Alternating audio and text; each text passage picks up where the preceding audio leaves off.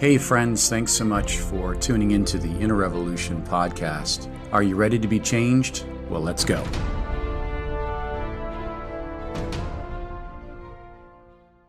Good to be with you.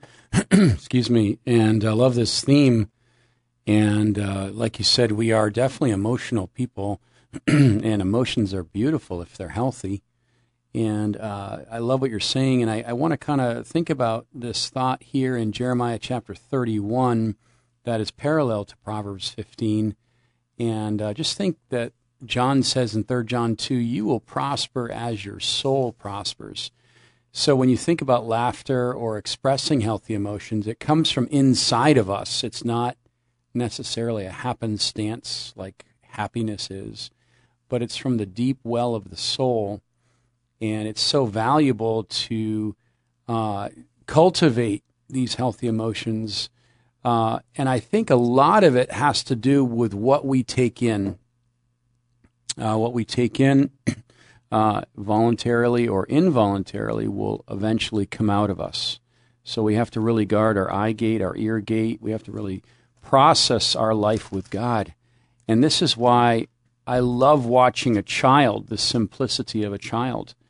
And even though their emotions are immature, they are quick to laugh, quick to wonder, quick to enjoy.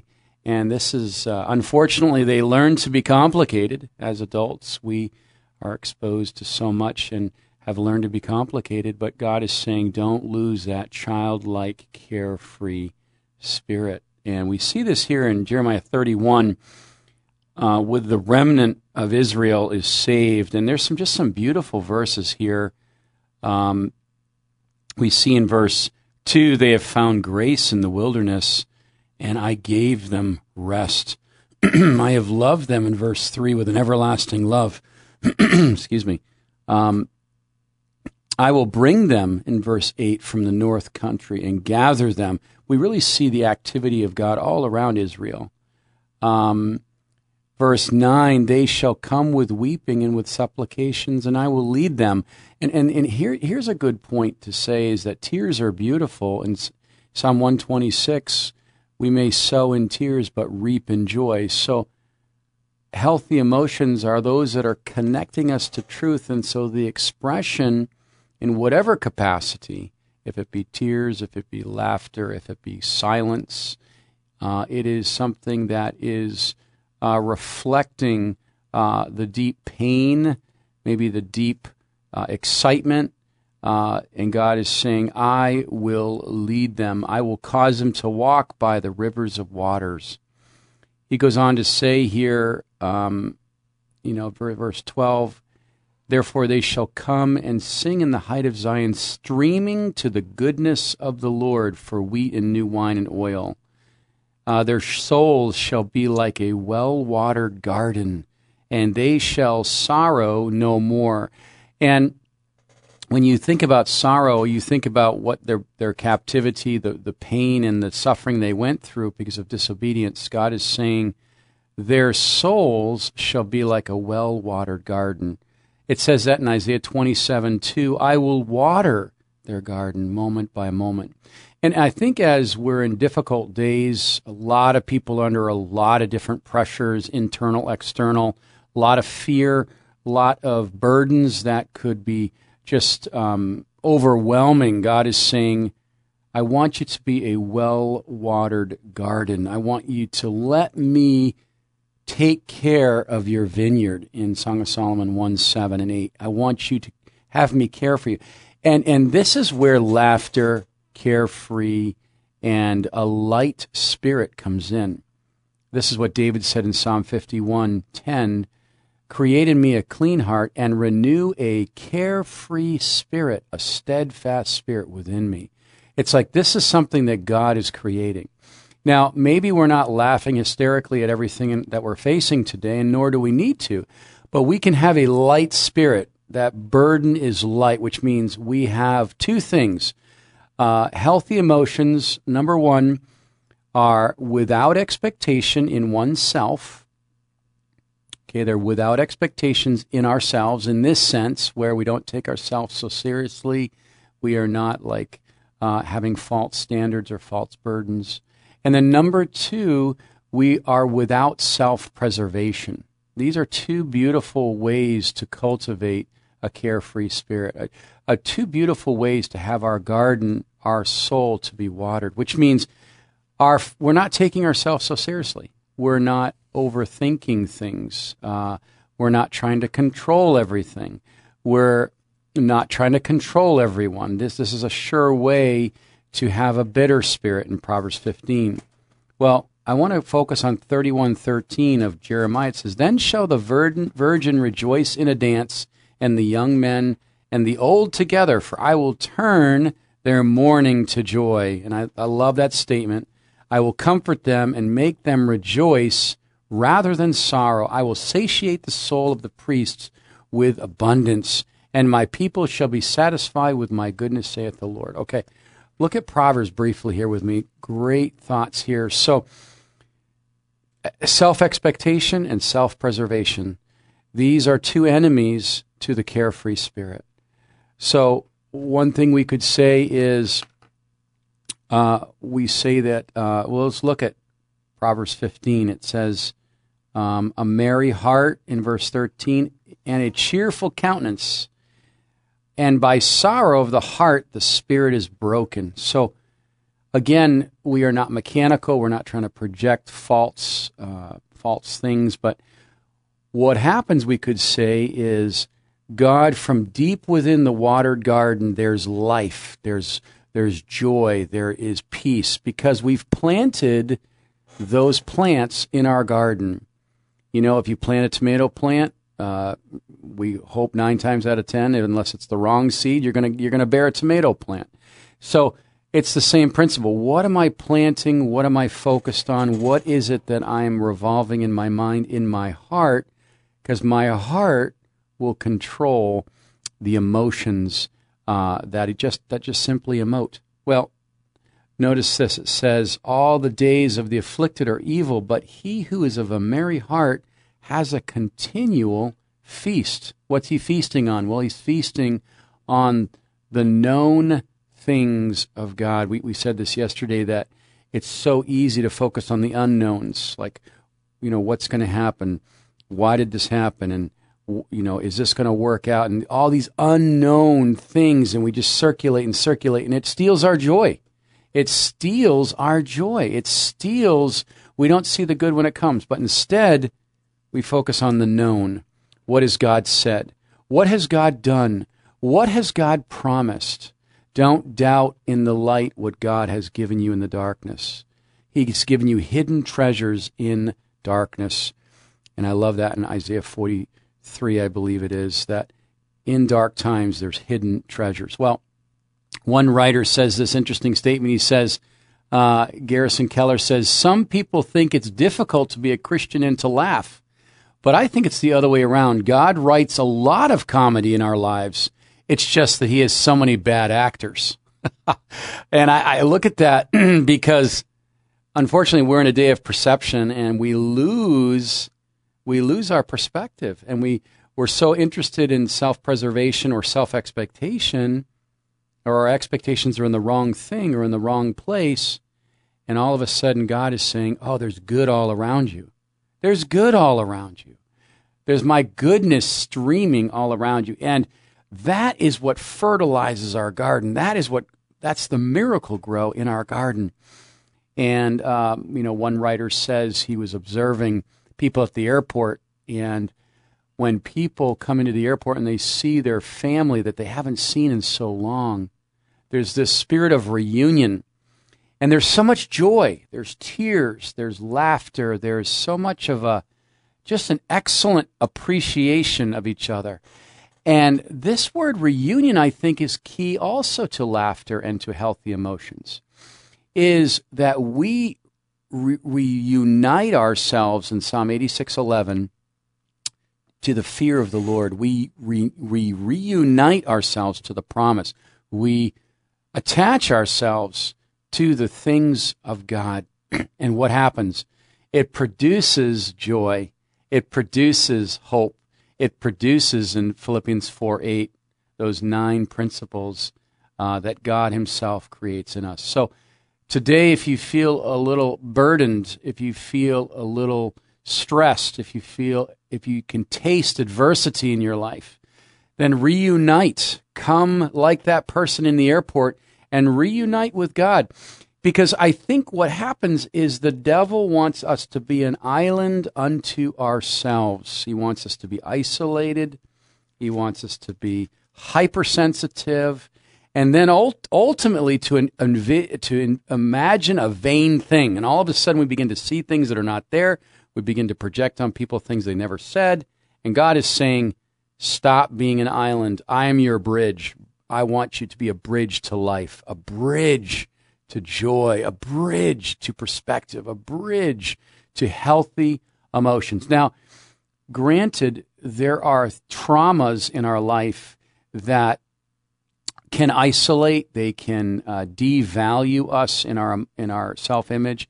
Uh, there are so many things that can the devil wants to isolate us and create an island because we can't trust, we can't love, we can't uh, we can't take a step because we were hurt the last time. God is saying, I want you to reunite with who I am. I want you to reunite. I want to turn your mourning into joy. I want to turn uh, your um, your sorrow into my goodness. And this is a beautiful verse in Second Chronicles seven ten. Uh, it says that we are glad because He showed us His goodness. Uh, Proverbs seventeen twenty two.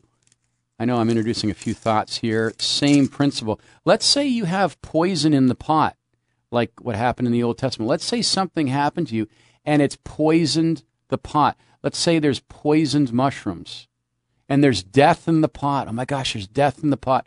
What did they do? They added the meal.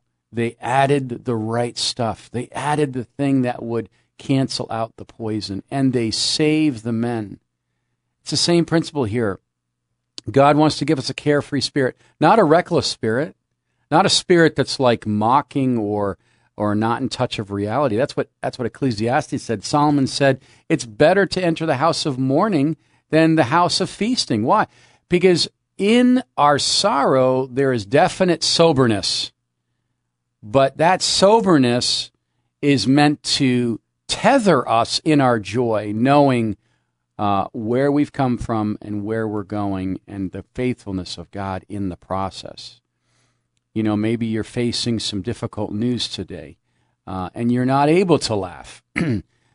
I would say this uh, take all that news to the, to the feet of Jesus today and let him water you. Let him don't let don't be dried up. Don't let don't be dried up in your bones in Proverbs 17:22. Don't let the bitterness dry you out today. But laughter confuses the devil. Joy is our strength. Uh, humor. Be around people that have a good sense of humor. It's very, very edifying. Uh, it's actually therapeutic. One writer says, when we laugh, chemical endorphins are released into the bloodstream. As laughter provides a workout for the diaphragm, they increase the body's ability to use oxygen. Laughter enhances blood flow, reduces stress, lowers blood pressure, stimulates alertness, dulls pain, fosters a sense of relaxation, provides cardiovascular benefits such as aerobic exercises, and laughter truly is medicine. So maybe you don't like to exercise today. You know, how many people have we talked to that, that hate exercise? I know, you know, people that don't like to sweat. Well, laughter is a great alternative where we are just saying, okay, we're going to reunite and embrace the promise today and remember, just like that reunite, reuniting with a, with a loved one. We're going to remember what they mean to us. We're going to remember what God has said. We're going to have a cheerful countenance. And, and uh, 30 verse 11 of Psalms, he'll turn our mourning into dancing. Uh, dancing. So today, uh, just to kind of encourage us, uh, no matter how heavy the burden you're carrying, it's not your burden. No matter how heavy uh, the the destructive thing that happened to you, it's not yours to carry. Give it away today. Give it over to the Lord. Have Him refresh you with a carefree spirit, a light spirit, and a spirit that is healthy and uh, healthy emotions. We were made to emote and to enjoy God and to enjoy life. Uh, Pastor Schaller said this years ago. He said, We are not called to a miserable life. We might have miserable things happening to us, but it doesn't have to be a miserable life. Let's enjoy the presence of God as we surrender those heavy burdens today, and we can dance. We can do a spiritual dance, um, like David dancing around the ark today. Uh, so, praise the Lord today. He releases us and gives us a spirit of joy. Just think of like broken relationships, right? That's a big one you just said. And I think a key is stop trying so hard. Stop trying so hard to fix a broken relationship. Now that's going to sound counterproductive. It's going to like, what are you talking about? Like, I think be, people are drawn. Bees are drawn to honey, right? Not vinegar.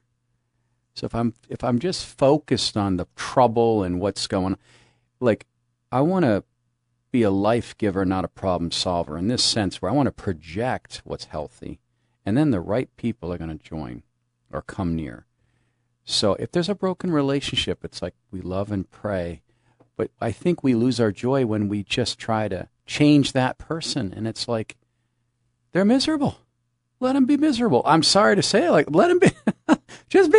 Oh, or I'm going to pray for you. I, I'm not going to. Misery loves company. You're not going to get. I'm not going to be a guest at your table. You know what I'm saying? Yeah. So maybe I should say a little more on that, but, but to say that I want to pray, be prayerful, but I want to be. I want to exhibit the nature of Christ rather than demand that they become it because they can't. But if I'm, if you and I are presenting that, then they have something.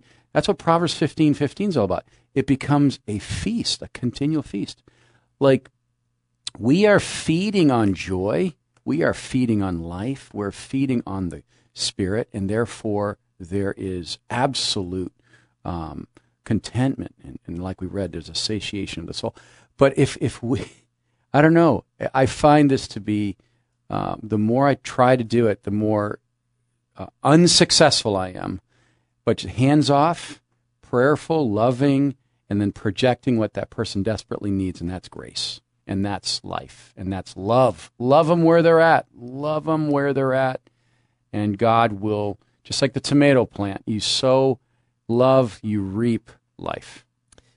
I think we live in our personality, our natural disposition, and it and it sounds like it's a normal way to live.